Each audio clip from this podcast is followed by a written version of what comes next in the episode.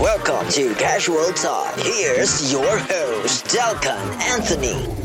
So ano yung four lessons in life na gusto kong marinig ng mga uh, kaidaran ko or ng mga, say, ng mga nasa mga young adults or mga adulting life. Yan, yung mga pumapasok pa lamang, okay? Sa mga early 20s or mga ganyan. Kasi kahit ibang age, okay? Ito kasi mostly four lessons in life na too late nang natututunan ng ibang tao, ng most people. Okay? So, let's start with number one. Important people come and go. So, ganyan nangyayari sa buhay, no? May, lalo na sa mga parting gumagraduate na ng college or 'di ba? Ito yung mga parting ma-realize natin na may mga importanteng taong dumating sa buhay natin na hindi naman talaga nag-stay, 'di ba? Once upon a time naging important sila and 'di ba? And suddenly, one day, magising na lang tayo, bigla na lang sila mawawala, bigla na lang hindi tayo nag-uusap-usap or yeah, bigla-bigla na lang yun, nawala sila sa buhay natin. So, minsan, important people, di ba, dumadating sila sa buhay natin and once upon a time, pasasayin tayo, pangingitin tayo, pero bigla-bigla na lang silang mag-vanish. And that's normal. That's okay. Important people come and go and that's okay. Kasi, di ba, unfortunately, the most important people in your life can become a stranger. Di ba, overnight. Pero fortunately, some stranger can become the most important person sa buhay mo. And that's overnight din. Diba? So, bakit kasi minsan papatanong tayo, 'di ba? Uh, may ginawa ba tayong masama, 'di ba? Pangit pa tayo para tayo iwanan ng mga importanteng tao? Uh, may minagawa ba tayo na hindi okay sa kanila? Tayo ba yung may mali, 'di ba? Ganun, ganun yung ano, yung maiisip mo eh. Pero 'di ba? Ito yung is, isang magandang uh, quotes na nabasa ko sa habang nag-scroll ako sa social media. 'Di ba? God removes someone o God o inaalis ng ni God yung someone sa life natin because may naririnig siya na conversation na hindi natin nadidinig. So, maybe importante sila para sa atin. Pero tayo, we are not that important sa kanila. And akala natin we are, we are okay. Actually, may mga ganyan, may mga kaibigan talaga akong, may mga kaibigan, experience kaya, may mga kaibigan akong ganyan, na importante sila para sa akin. Pero, yeah, uso kasi yung ano, di ba, nangyayari kasi talaga yan, yung backstabbing, di ba, yung uh, akala mo kaibigan mo kaharap mo pero pag talikod mo hindi pala kaibigan, di ba? So may mga nadidinig si God na conversations na hindi natin nadidinig. So we thought na we're okay, pero sa totoong buhay hindi pala sinasaksak ka pala pata, uh, sinasaksak ka pala patalikod, di ba? So I guess it's okay 'di ba na nawala sila sa life natin at least 'di ba mas napaaga 'di ba? Hindi tayo mas nasaktan. Siguro nasaktan tayo for a while, 'di ba? Masakit kasi sa una yung process. Masakit yung process sa una, papatanong ka kung may mali ba sa iyo. But you know, if you learn to accept it, kapag natutunan mong uh, tanggapin na meron at merong mawawala sa buhay natin, at pag may nawala, merong papalit, 'di ba? It will be much easier para sa atin. Right? Hindi ka taong 'di ba? Magpapakatanga 'di ba? Yung iibahin yung sarili para lang 'di ba? Para lang magstay yung some people na hindi pala ganun kataas yung tingin sa atin. Number two your diet isn't just about food. 'di ba? Your diet isn't just what you eat. Maraming diet na pwedeng na maraming meaning ng ng diet. Hindi lang siya sa pagkain. Habang tumatanda ka ma-realize mo na okay sige maganda yung diet sa food. Pero, hindi lang food yung madalas na toxic kasi sa katawan natin. We have social media, what you read, what you hear, who you talk to. Diba? That, those are the things na pwede mong i-diet. Okay? You are what you eat. Narinig niyo na ba yan? Kung ano yung kinakain mo, yun ka. So, when you are uh, eating most toxic food, uh, when you are eating unhealthy food, nagiging unhealthy yung body mo. But, di ba, if you are watching unhealthy videos, if you are watching puro negative, 'di ba? You are what you watch. You are what you read. You are who you follow and you are who you spend your time with. Sabi nga nila, uh, tell me who your friends are and I'll tell you who you are because your friends sila yung doon ka nag-spend ng time and yeah, you are who your friends are and you are who you spend your time with, who you follow, who you watch. You are who you read. So if you are reading toxicity, if you are watching toxicity, you become a toxic person. If you are watching, always watching angry videos, yung videos na nakakagalit, videos na nakakalungkot, di ba nagiging yun ka, nagiging magagalitin kang tao. Di ba? When you are watching sad videos, nagiging malungkutin ka, depress ka. Di ba kasi, puro nakakalungkot yung pinapanood mo. Marirealize mo sa buhay, oo nga. Ganito nga yung nangyayari sa buhay natin. Nagiging, ah, ano nga, lahat ng babae talaga iwanan. Di ba? Lahat nga ng lalaki talaga manluloko. di ba kasi yung lagi mo pinapanood? Di ba? Yun yung lagi mo nababasa. Di ba? You are what you read. You are You are what you do in your life, 'di ba? You are what you choose.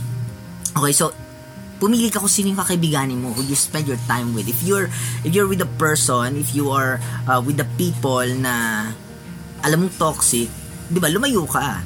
'Di ba? Hindi ko sinasabing bigla mong i-block o kaya bigla mong sampalin pag nakasalubong, hindi ganoon. 'Di ba? Diet, 'di ba? Your diet means everything, okay? I- diet sa kaibigan, diet sa pinapanood mo, diet sa sa, ako, nagda-diet ako. I'm on news diet. Hindi ako nan inunfollow ko ang large net networks sa Pilipinas, large news networks. Ang daming sabi, ay, hindi ka updated sa balita. Who cares? I don't care about the news. Maki, mapapakinggan ko yan sa ano, sa kapitbahay ko, papakinggan ko dito sa bahay sa mga tao nanonood sa news. Pero I don't watch news kasi ano makikita ko sa news? Something na hindi naman mag-benefit sa buhay ko. Something that na I don't need. Something na that I'm not concerned about, 'di ba? Hindi naman hindi nagko-concern sa akin. Wala walang impact sa buhay ko. So why should I watch something na walang impact sa buhay ko? Na makita ko lamang uh, okay, may nasunugan sa may ganon, yun yung, yun yung news, 'di ba? May nasunugan sa ganito. So called the firefighters. 'Di ba? Mababalita mo in every corner sa news laging may may namatay sa ganito, 'di ba? Itong si ganito, kaawi si ganyan, yung artistang ganito, ganito ganon. 'Di ba? Uh, those are the things na hindi mo naman kailangan sa buhay mo pero nag spend ka ng time para basahin and panoodin at magalit. 'Di ba? Nagagalit ka. Ay, mga ito, mga tanga yan. 'Di ba? Nagagalit ka. Pero 'di ba? Anong nangyari sa buhay mo? Wow, ano yung nag, nag, naging difference? Ano yung naging epekto sa life mo bukod sa nagalit ka which is negative. 'Di ba? Bihira sa sampung news, iisa lang ang, mababal, ang ibabalita doon na maganda lahat na yun negative. Because, because that's how news works. Okay, mas nag spread kasi yung negative news kumpara sa positive news. Kaya lagi ibabalita is yung mga negative. I know that. Kasi, natutunan ko yan sa book na dito sa taas yan. Sa, anong book to? Sa Contagious. Yung mga uh, arousal sa, sa news, pinaka nag spread is yung anger arousal kumpara sa happy arousals. So, yeah, konting commercials, konting uh, pahapya sa marketing. Okay, so, if you are spending vast amount of time listening to toxic friends, uh, scrolling sa toxic comment sections, reading negative blogs, it becomes you. You, you become negative. Uh, you become unhealthy. If you want to have a healthier mind, diba, start removing junks diba, from your diet.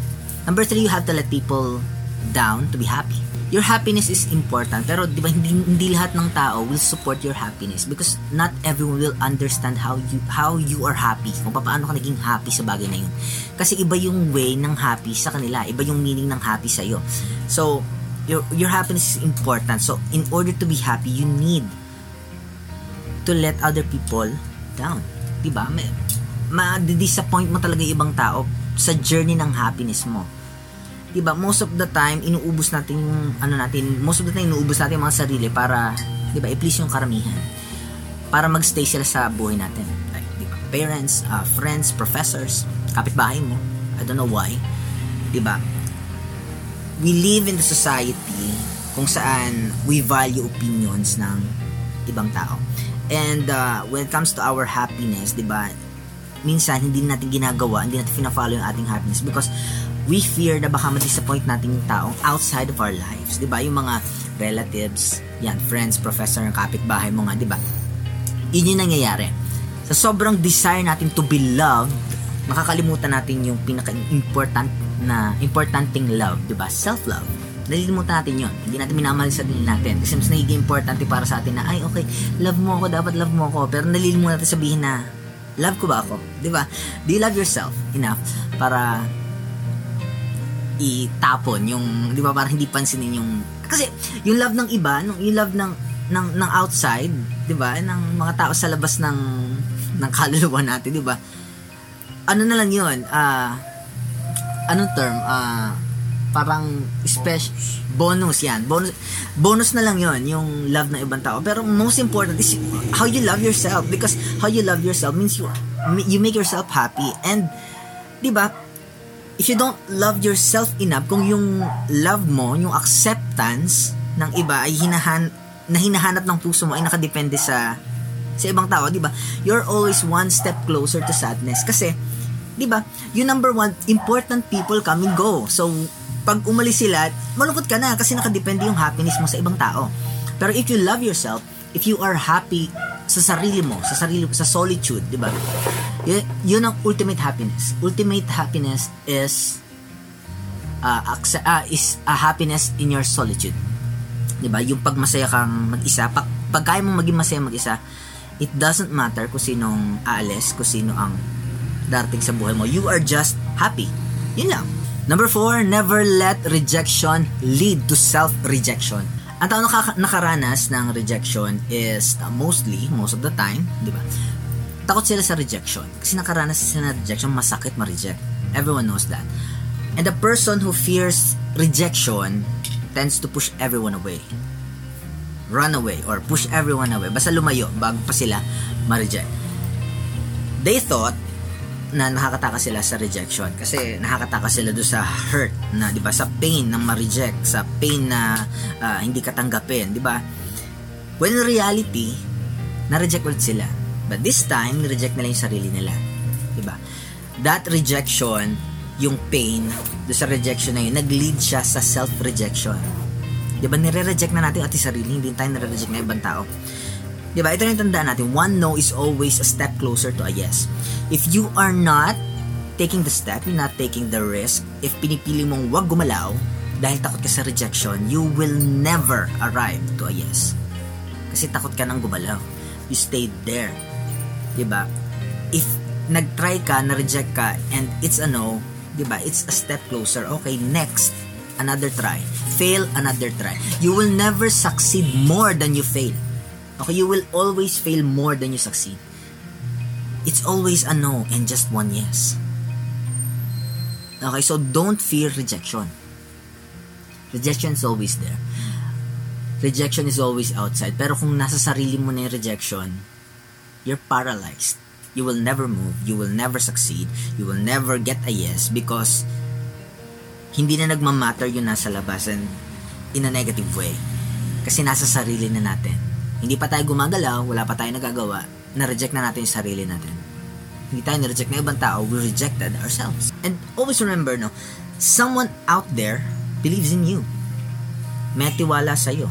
Uh, nagagalingan sa'yo. Ina-admire ka. Meron lagi someone out there may, maybe tahimik sila, maybe hindi sila vocal about it, maybe hindi nila nasasabi sa'yo, maybe wala kang alam, maybe hindi mo sila kilala, pero ikaw kilala kanila. But someone out there, secretly, secretly, believes in you. Sabi nga sa akin ng professor ko before, uh, wag mong i-down yung sarili mo. Kasi kung i-down yung sarili mo, paano nalang ibang tao na ikaw yung nilook up to nila?